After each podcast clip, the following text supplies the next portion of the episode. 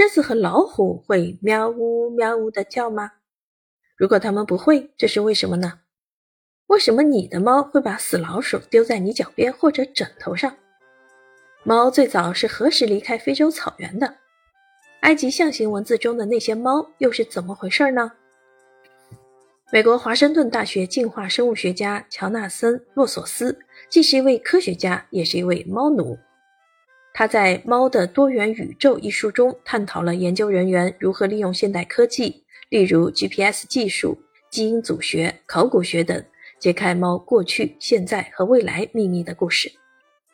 除了掀开猫祖先的神秘面纱，这本书还让我们以猫的视角观察当今猫的栖息地，包括认识它们的野生近亲。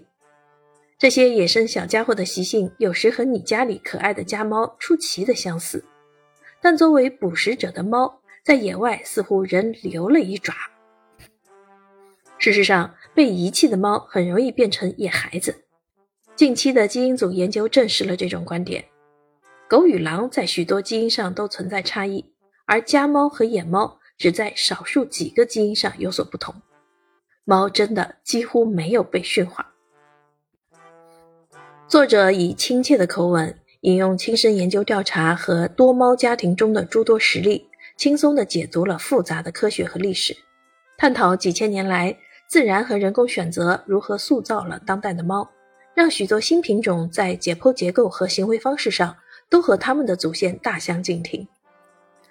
人类改造着猫，猫反过来也改变着它们周遭的世界。